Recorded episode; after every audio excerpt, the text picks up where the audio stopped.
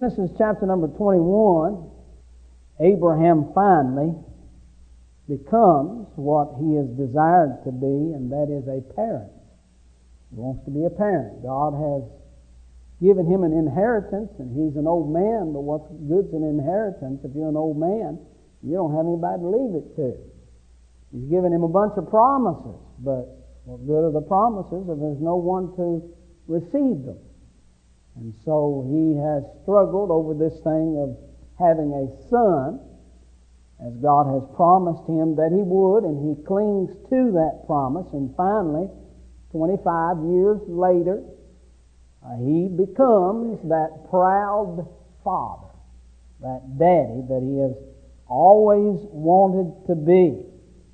And uh, so I want us to notice, as of course, if you become a father, a real daddy, and I mean one that included Sarah, uh, then of course there has to be a birth somewhere.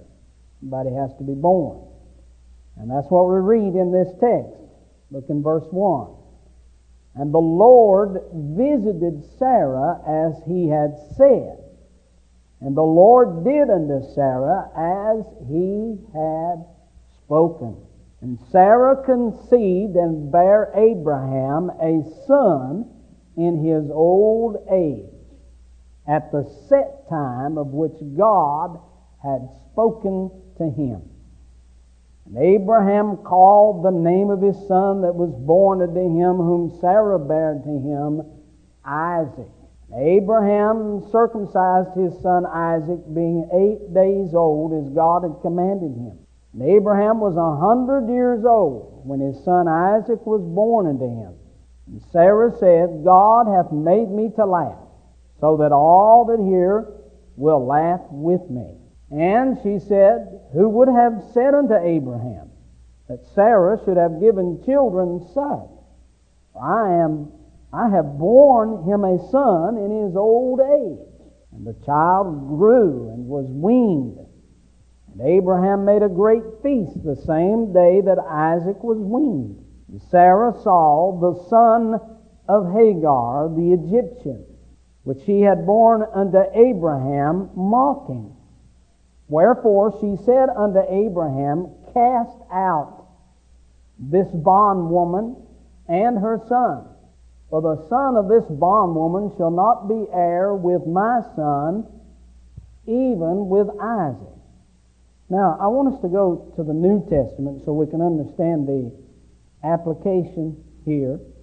Galatians chapter number 4, chapter number 3, and we'll read verse 6 through 9, verse 14, and verse 29 of chapter 3. The Bible said, even as Abraham, verse 6 of chapter 3 of the book of Galatians, even as Abraham believed God, it was counted unto him for righteousness. Know ye therefore that they which are of faith, the same are the children of Abraham. You remember the little song? I tried to remember the words to that, but it's that Father Abraham had many sons, many sons had Father Abraham. And it goes on to say that I am one of those sons. The little children in Sunday school were being taught the lesson that we are children of Abraham and of the promise and of righteousness through the same faith that Abraham expressed in God, that you and I express in Christ. And this is what the verse says. The same. If you have this faith, the same are the children of Abraham. Abraham's got a son. Now he's got many sons. And uh, look at verse number uh, verse number nine. So then they which be of the faith are blessed with the faithful Abraham. Look down in verse number 14 that the blessing of Abraham might come on the Gentiles through Jesus Christ, that we might receive the promise of the Spirit through faith. verse 29. And if ye be Christ, then are ye Abraham's what? Abraham's seed, and heirs according to the promise. Now let's look in chapter number 4. I think that lays the foundation to let us know that even as Isaac was a son of Abraham, if you are in Christ, you also are children of Abraham by faith in Christ. Now look in Genesis uh, or Galatians 4 verse 22. For as it is written that Abraham had two sons. Now that presents a problem. One of them we preached on last night. The one by a bondmaid and the other by a free woman. But he who was of the bondwoman was born after the flesh. But he of the free woman was by the promise. Which things are an allegory, for these are the two covenants. The one from Mount Sinai, genereth to bondage, which is Hagar. For this Hagar is Mount Sinai in Arabia, which answereth to Jerusalem, which now is, is in his, and is in bondage with her children. But Jerusalem is above, which is above is free, which is the mother of us all. Look in verse 28. Now we, brethren, as Isaac was, are children of the promise. But as then he that was born after the flesh persecuted him that was born after the Spirit, even so it is now. Nevertheless, what saith the Scripture? Cast out the bondwoman and her son. For the son of the bondwoman shall not be heir with the son of the free woman. So then, brethren, we are not children of the bondwoman, but of the free. I want to preach tonight on this subject for a few moments the only birth that counts. And we've noticed in these scriptures that there is more uh, than one birth. The birth that we preached on last night was the birth of Ishmael, contrived by Sarah and Abraham involving Hagar, the Egyptian handmaid, and God never would accept that. But He had given a promise and continued to confirm that promise that there would be a child born to Abraham and to Sarah. And all the promises and all the blessings of God would be in this birth or the birth of Isaac. And there would be no promises nor blessings in the other birth or births that may occur. I want to say to you tonight that as it was in Abraham's day, so it is in our day. There is only one birth that really counts with God. Woe be to those that are only born of the flesh. They have been born physically in this world. And if this is the only birth that they ever had, they would be better off had they never been born. Because there is no merit in the physical. It is only in the spiritual realm of faith that God recognizes a birth. And again, this is the birth, and this is the only birth that God recognizes. None other will He accept. The only birth that counts.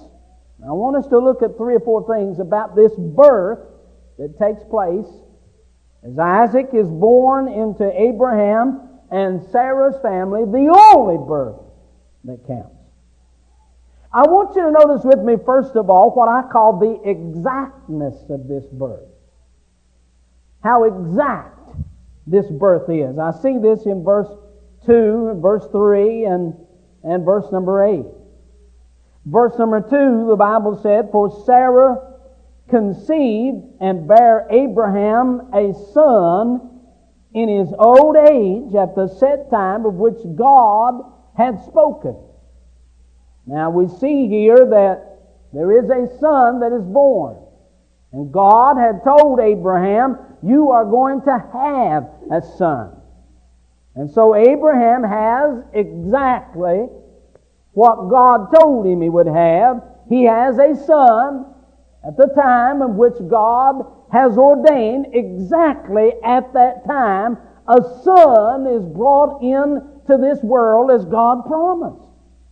If you'll notice in verse number 8, this son is called a child, and the child grew. Galatians refers to Isaac as a child. That word child means a, a product of the vine, a, a fruitful product coming from the main source. And so Isaac, as God promises, gives unto Abraham and unto Sarah, to both them, a child that is a product of the union of Abraham and of Sarah. I'm talking about an exact birth. Because the birth of Ishmael was not an exact birth.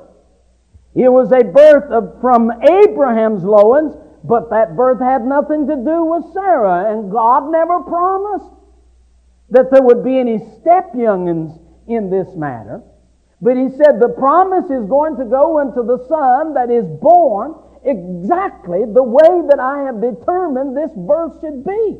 And the exactness is, is that this child will come from both of you.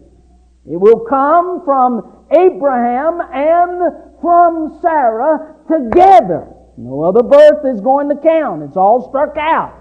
Any later children or any earlier children won't work. It has to be Abraham and it has to be Sarah. So there is a son born, there is a child born. And then as God told them in verse number two, they, they gave, or verse number three, they gave this child a name as God said. When this boy is born, I want you to name him Isaac, which means laughter. So everything about this birth is exactly the way God said the first time that He said to Abraham, You're going to have a son. Everything about it is, is complete. There is nothing more to add to it or nothing needs to be taken away from it. It is, it is the totality of what God said. You've got a child, Abraham and Sarah, the fruit of your womb, as I said. You've got a son.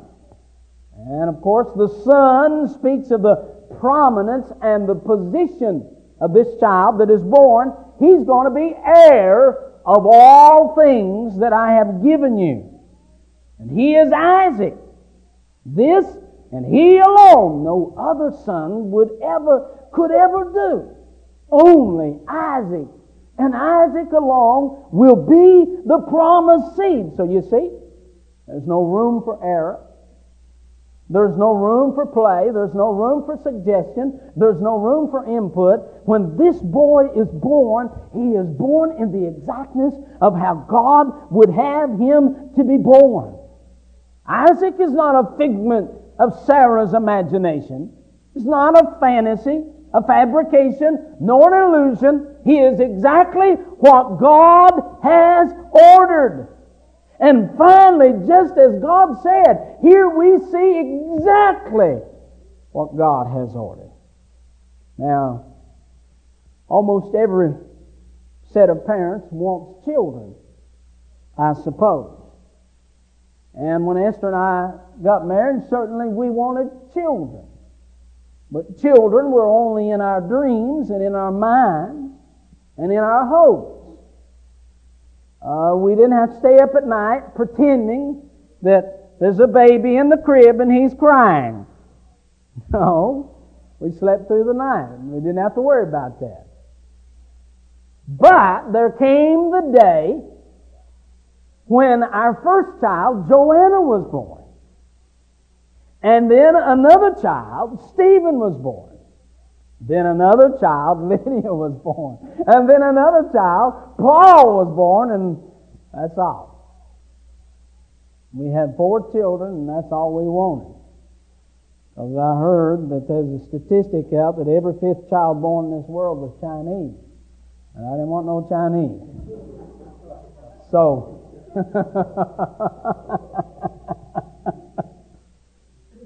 But they were not make believe, they became reality. The first child got home, and, and in, night you heard the whimpers and the cryings, and, and of course the mother gets up and goes to the child, and ever so many hours feeds the child, and does all the things that are involved in a child being born into this world because they became a reality.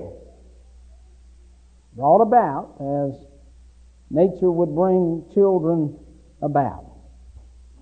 And so it is with Isaac. Abraham and Sarah for oh, Abraham for almost a hundred years, and Sarah for almost uh, ninety years has has longed for the night that she could hear a baby cry in the crib. But not just any baby cry in the crib, but a baby cry in the crib that God had ordained to cry in the crib. This baby would not be a stepchild. This baby would not be a miscarriage. This baby would not be a mistake. But this baby would be exactly as God would bring this baby into this world to receive the promises. Exactly so. There is an exactness about God's children. There are ways in which God brings His children into this world. And I'm afraid that our churches are filled with stepchildren. And we are satisfied with the Ishmaels. But honey, I'm going to tell you, you must be born of the Spirit with life from above. Born into God's family divine. Not a bunch of renegades, but those that are born as exact as God would have us be born into this world. There is an exactness about this birth as God brought him in. You understand what I'm saying tonight? This thing of the new birth and being a part of the family of God and of the faith of Abraham has an exactness about it, a precision about it. That, by the way, only God can bring to pass. No one else is going to be able to bring an Isaac into this world, but God can bring an Isaac into this world. And no one else can bring uh, out of a sinner lost and doomed and headed for hell. No one else can bring out of them a saint that is saved and washed in the blood and headed for heaven, but God can in His exactness. Now, where you're from, the circumstances and situations surrounding your conversion, they all differ. But I say to you, the, the way that God saves is always the same. He saves through the blood. He saves through the convicting power of the Holy Spirit. He saves by faith and through grace. There is an exactness about that that does not vary. This child is going to be the child. Exactly. And full and complete. Complete. Nothing to be added to nor taken away. Just the way God would have it. And so it is with every believer that is born into Christ. He is born into Christ complete in Christ. Complete in Christ. Blessed be the God and Father of our Lord Jesus Christ, which according to his abundant mercy hath begotten us again unto a lively hope of the resurrection of Jesus Christ from the dead, to an inheritance incorruptible, undefiled, and that fadeth not away. God's birth are complete. Thank God. Complete. Here is the boy at last.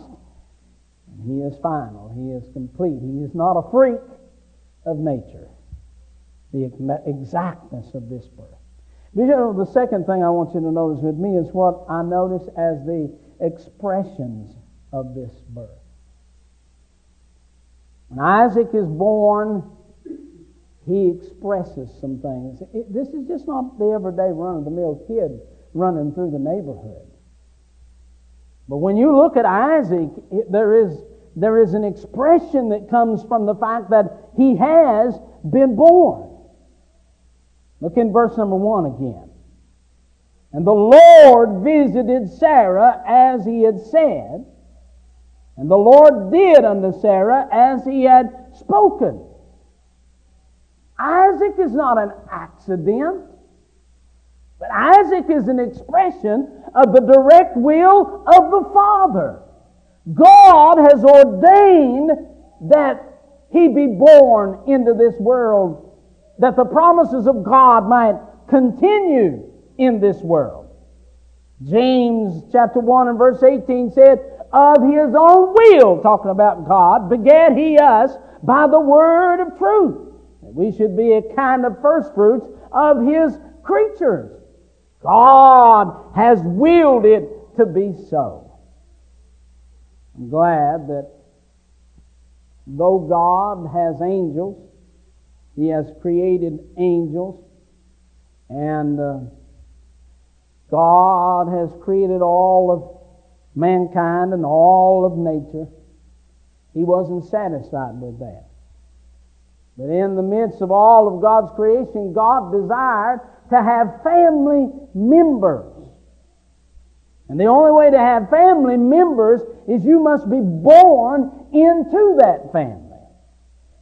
And so we are born into the family of God. We become new creatures. We're not angels and we're not men, but we are new creatures in Christ Jesus and we take on the nature of God. As God has willed that He might have a family. God of God. A part of God. God dwelling in us. He's willed that to be so. That's His, that's, He is the expression of the Father's will, not an accident. He is an expression of the Father's Word. It is the Word that spoke Isaac into existence. 1 Peter 1, verse 23 said, Being born again, not of corruptible seed, but of incorruptible, by the word of God that liveth and abideth forever. I stand before you tonight in faith because the word of God spoke me into spiritual existence. This is the only birth that counts. A birth that, that God's Word has exploded in and his nature has taken over. And uh, there is this, this Word of God that lives and abides within you. It is the Father's Word that is expressed in us. No wonder, as children of God, we, we draw toward the Word of God and we love the Word of God. It's because we are born of the Word of God. And everything that Isaac is, he is because the Word of God made him so. And all that we are tonight in Christ, we are because the Word of the living God made us so. This Word is in us. It is the expression of the Father's will and expression of the Father's Word. And in it's an expression of the Father's wonder or His power. Look in verse number 2 again. The Bible said, For Sarah conceived and bare Abraham a son in his old age. Now, Abraham is nigh 100 and Sarah is uh, 90 when this child is born. Now, that is an amazing thing. Biologically, it would be impossible, but nothing is impossible with God. And you see, it would be impossible that any one of us could ever get to heaven. It would be impossible that any one of us could ever keep the righteous laws of God that we might merit or be worthy of heaven. And so, therefore, God has to do that which is impossible as far as man is concerned. And that means He must make us righteous so then He can welcome us in heaven. And the only way to do that is through Christ.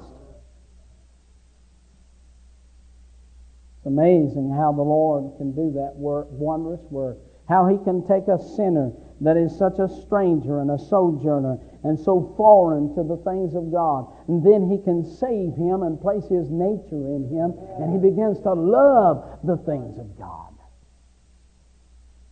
I was thinking today, Brother Art was telling me uh, yesterday, I believe it was, about a woman that he had run into around this area from West Virginia.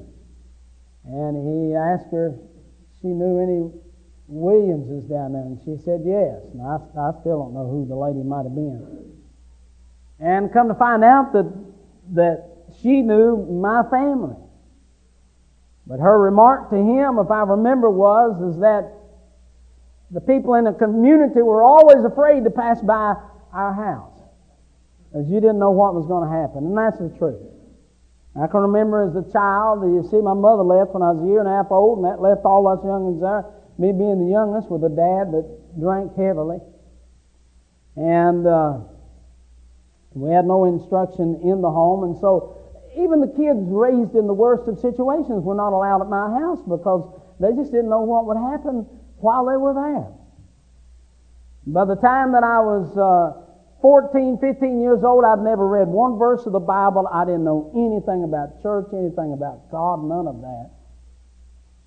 I had been, I had been uh, influenced and trained in all of the wickedness and sinfulness that would come with drunkenness and bar rooms and beer joints, as my dad uh, owned some of those. I didn't know any of the songs of Zion and even any of the people of God. But isn't it amazing after hearing the gospel only three times, walking down a little alley there in uh, West uh, 46th Street, between West 46th West 45th, the Holy Ghost, God Almighty, came to me and spoke to me, just as real and vivid as I'm speaking to you right now. Spoke to my heart. He said to me, You know where you're going when you die. And I said, Lord, I talked to him like I'm talking to you. I said, Lord, I'd go to hell, man. I mean, that was the first I'd heard it, but conviction hadn't hit me, but it hit me there. Nobody else around. And I said, Lord, I'd go to hell. And he said, You know what you need to do? You know my son died for you. I said, Lord, I know. I know Jesus died for me. And he said, Well, what are you going to do about it? And I thought you had to get saved in some religious place. And I said, Well, Lord, if you'll let me live the next Sunday, I'll go to church and get saved. And he said, Well, if it's all the same to you, I'll just go ahead and save you right here. And he did. And that's been 32 years ago. And automatically, amazingly, wondrously, I began to devour the Word of God. I was a word hog. Stay up all hours of the night, read the Bible through and through and through and through. And the songs of Zion, I couldn't get over, Brother Art. I'd take those songbooks home and I began to memorize. Oh, amazing grace, how it thrilled my heart to sing that song. I loved it. And I hadn't got over that. It still thrills my soul because it's a part of my nature now. I've got a divine nature. That which would have been impossible through any fashion or form of rehabilitation, turning over new leaves, or anything like that. I was as certain for hell as if I was born, except God performed the miracle. My aunt heard about it. She didn't know. She didn't hear. I don't guess she heard about salvation. She didn't know what that was all about. I don't. She heard I was doing pretty good a year or two after that, and she called my brother and asked me if he could do something with her son. he said, I ain't done nothing. The Lord did. But isn't that so in all of our lives? It is a birth that is so wondrous because God intervenes in my life. You think a fertility pill is going to help Sarah at 90 years old? Forget it it's going to take more than that. It's going to take a miracle. And the only birth that really counts in this world is a birth that comes as a result of a divine miracle in our lives. It's an expression of the wonder and amazement of God, a testimony to His glory that we could be born under such circumstances. What a birth this is, but it's the only bird. But you know, I notice in verse number 8 there is, there is what I, I call the evidence of this birth. Not only the exactness and the expression of it, but notice the evidence of this birth. The Bible said, and the child grew and was weaned. I like those two words. Grew and was weaned. That word grew. Grew there. I began to search that thing, and I found it's all through the Bible, but uh, in many places uh, it is it is translated magnify. Magnify. Throughout the Bible, it's, uh, the, it's, it is used as the word magnified. Grew is magnified. The word means simply to take something in its earliest form and to magnify it until it becomes bigger. It has the same idea as if in, in your earliest form you were an embryo. That's what you were. in your first beginnings you were an embryo. But we all got magnified. See? All you're looking at is an embryo. I started out as one of them one single cell. and now I'm billions and billions and billions and two or three billions over what I'm supposed to be, I guess, of cells. But, is there any doubt in your mind tonight that I was born at some time? Check me out. I mean, it's the real thing. I was born. A lot of things you may question when I was born. You may question who I was born of. But you can't question that I've been born because it has been magnified over the years. I started out, I tell you, just as uh, in my mother's womb, and then born as a little baby, six or seven pounds, and then three or four or five pounds, and then fifty pounds, and then a hundred pounds, and a hundred and fifty pounds, and then the rest of it's none of your business. But I just kept pounding. But what's happening was I've been magnified. And it is proof that I have been born. The thing about Isaac is, if people in the area don't believe that she could have a baby at this age, just go by and look at him. The Bible said he grew. He began to be magnified. Boy, I'm going to tell you, when I was saved, had all of that training and influence of my past, but I'm glad that God began to magnify the inner man, the new birth, that seed of faith that was on the inside, the Word of God that was alive, God began to magnify it, and it began to grow and grow and grow. And thereby we know that we're born of the Spirit of God. Because there's activity that takes place in the child of God as we do grow grows in those stages as he is weaned, as he is, as he is being uh, not only magnified, but being mothered from stage to stage. And it just, just little, oh, look at little Isaac. There was a day when they could talk about him. Oh, listen, God said we was going to have an Isaac. I kindly doubt it. I don't know. I hope so. But there's no doubt about it now. Watch him run and play. Watch him grow and watch him develop and watch him as he moves from one stage to another in his life. Isaac is real and he is a reality and it is very evident that he is in existence. You know, I have problems with folks who say that they have been born of the Spirit of God, but yet they don't enjoy the things of God. I have problems with people who you have to operate their religion for them. It's kind of like Pinocchio. As long as you got the strings, you can keep Pinocchio going. Come on, Pinocchio, let's go to church. And he go to church with you. Oh, isn't it wonderful to see Pinocchio here? Yeah, it's good to see him here, but welcome come he's here? You Pinocchioed him there. Huh? All right, come on, Pinocchio, stand up. Everybody, let's get down and pray, Pinocchio. Well, goes, Isn't it wonderful? Pinocchio's praying. yeah, he's praying, but you got him down there with your strings. Boy, there's a lot of folks like that. Preachers always trying to Pinocchio them. Come on, folks, tithe. Come on, folks, live right. Come on, folks, attend church. Come on, folks, come to revival. Come on, come on, come. Cut the strings. If they won't move, let them lay there. They're Pinocchioed anyhow. And Pinocchios don't go to heaven. Hmm? You know the story of Pinocchio. Then one day he got life on the inside, and the old man didn't have to Pinocchio him anymore. He just lived. Well, I'm going to tell you something. If you've always got to be pulled, and you've always got to be pushed, and you've always got to be pumped, and you've always got to be primed to live right, do right, serve God, and all these other things, I'm just convinced you ain't got nothing anyhow.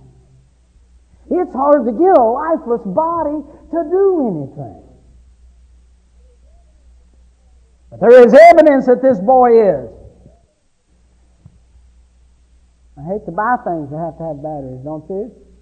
But if they're mechanical things made by man, they got to have something to make them run, or they won't run at all. You got to have put something in them to make them run. That's the way a lot of church members are. You got to put something in them to give them a run. They won't run. They'll stop on your bed.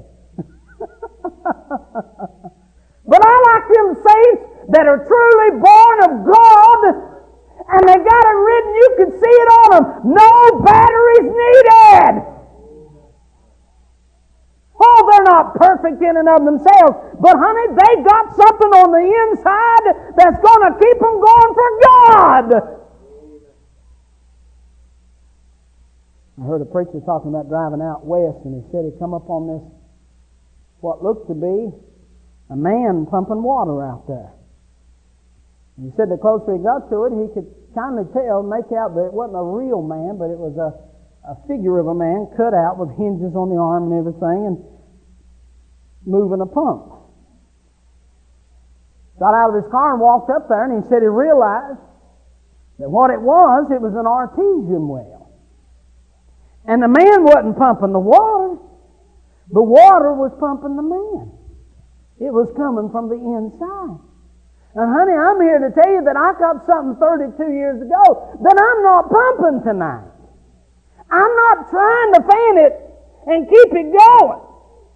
God gave me life, living seed, and breath. You don't have to worry about Isaac after he gets here. He's going to live on. He's, I tell you, he's going to be hungry. You, you watch, he'll be running through here in a minute. He's alive, thank God.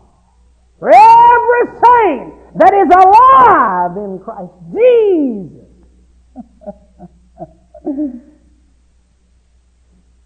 I tell you, the last several years I've been interested in as much one thing as I am another. One, I'm interested in this miracle of old sinners being translated into the kingdom of God, being changed by the power of God, a new birth. I'm interested in that. But I'm also interested in seeing if I can kick out a few of them Pinocchios. Cut the strings and see if it'll last. I'm interested in that, ain't you? Or do you want to wait until Judgment Day and come dragging all your Pinocchio youngins in? They won't be welcome because they don't have life. And Jesus is the life. No, listen. Boy, it's so hard to do that. I preach all over this country where I find preachers that are Pinocchio in their churches. They're trying their best to keep them going. And my advice to them is just cut the strings and see if she'll float. If she won't float, then ain't a God know how. You believe that? I do. I sure do. I'd soon rather a man in this world find out he's lost and eternally lost than I would him Pinocchio his way into hell.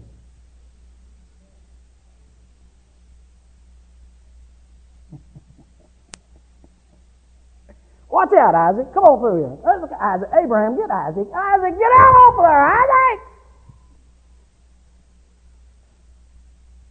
He's alive. He's got life on the inside.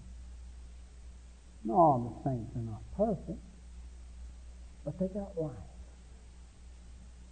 Born of God. There's an evidence of the only birth that counts. But then, can I say to you lastly concerning this birth of Isaac? This birth of Isaac is not only a birth that is of expression and exactness and evidence, but this birth of Isaac is, is an exclusive birth. Well, this is cold and chilling when you read these verses down through here. Look in verse number 9. Well, verse number 8. Child grew, was weaned, and Abraham made a great feast the same day that Isaac was weaned. what do you think they were talking about at that feast? Isaac means laughter. Sarah done said, man, who would have thought that I, as an old woman, could have a young one? What do you think they're talking about at this feast? I'll assure you, at that feast, they're praising God because God brought a youngin into their life. God did this. There's no doubt in their mind. God has done this. They're singing, no doubt, and praising God. There's little Isaac. God gave him to us. God gave him to us. But, notice in verse number 9, Sarah saw the son of Hagar, the Egyptian, which he had born unto Abraham, mocking.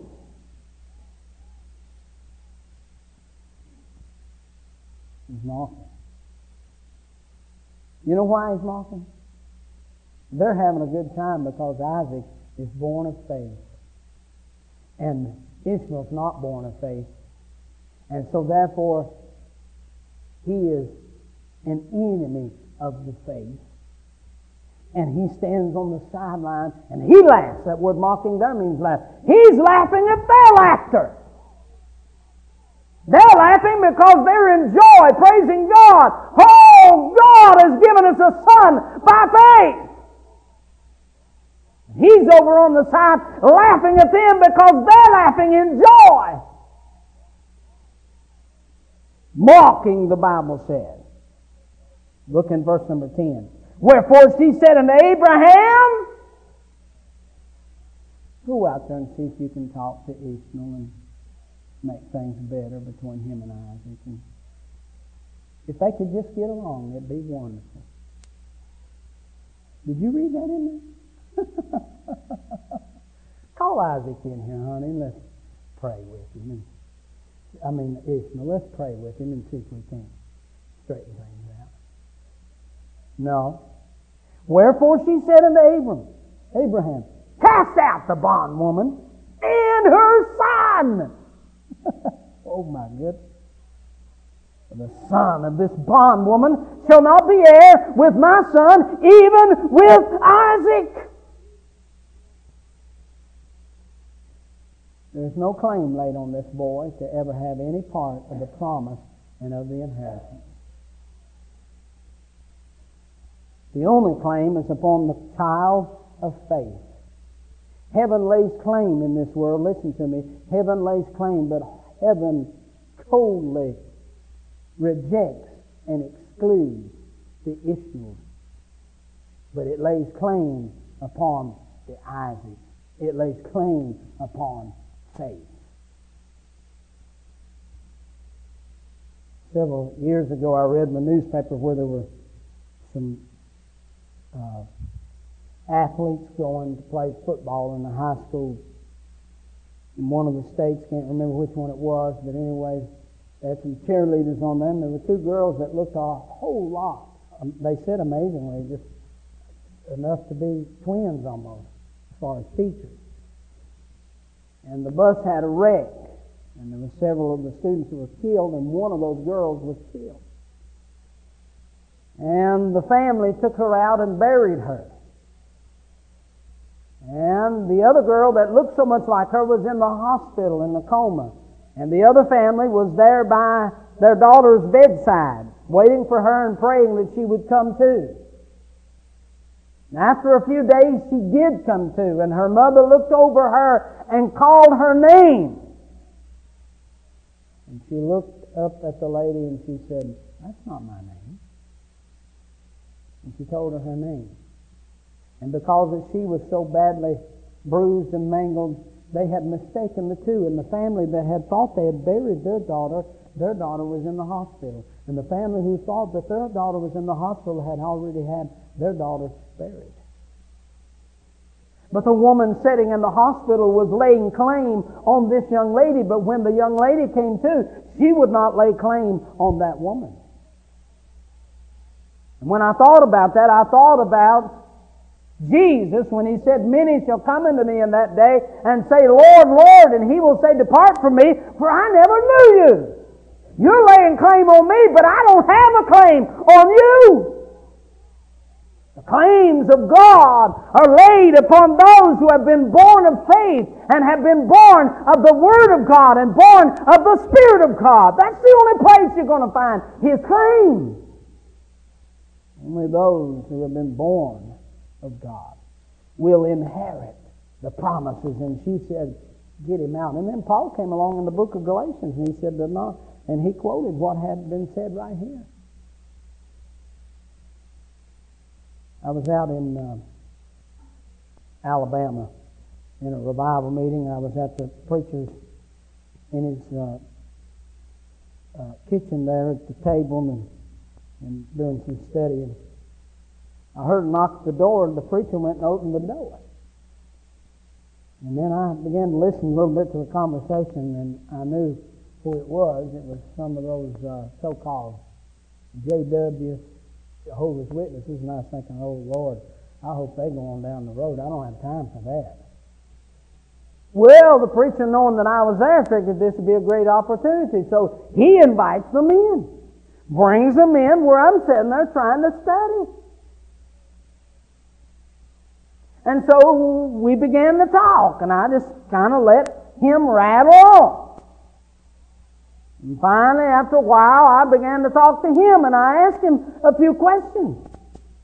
And I said, Well, uh, I want to ask you something. Are you going to heaven? Oh, no. He said, I'm not going to heaven. He said, See, there's three levels to this thing. And he said, uh, You have to attain to the third level, and if you get to the third level, then you are adopted. You become a son of God, and then you'll be able to go to heaven.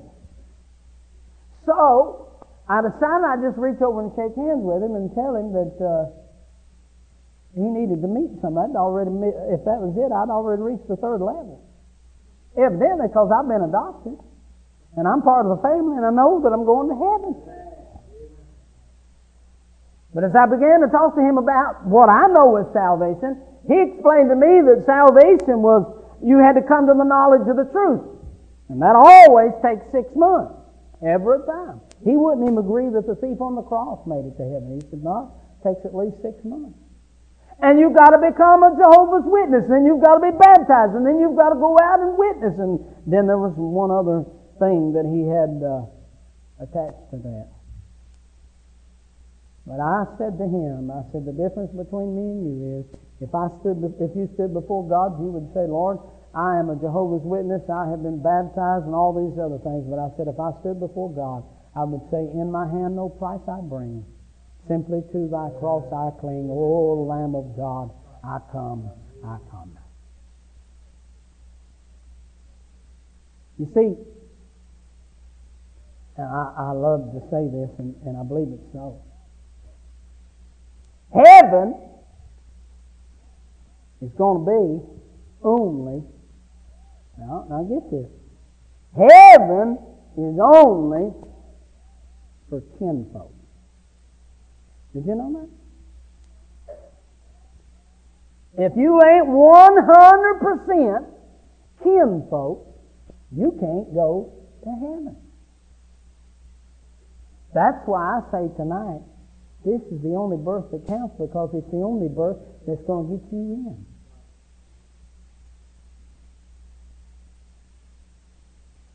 Isaac, he's not half. He is a full child of faith. Besides, let's face it, not close with this. Ishmael, he couldn't be happy at the party they was having in Genesis 21. He'd be miserable in heaven. Because that's you don't have a big party up there. Huh? See, they ain't gonna be.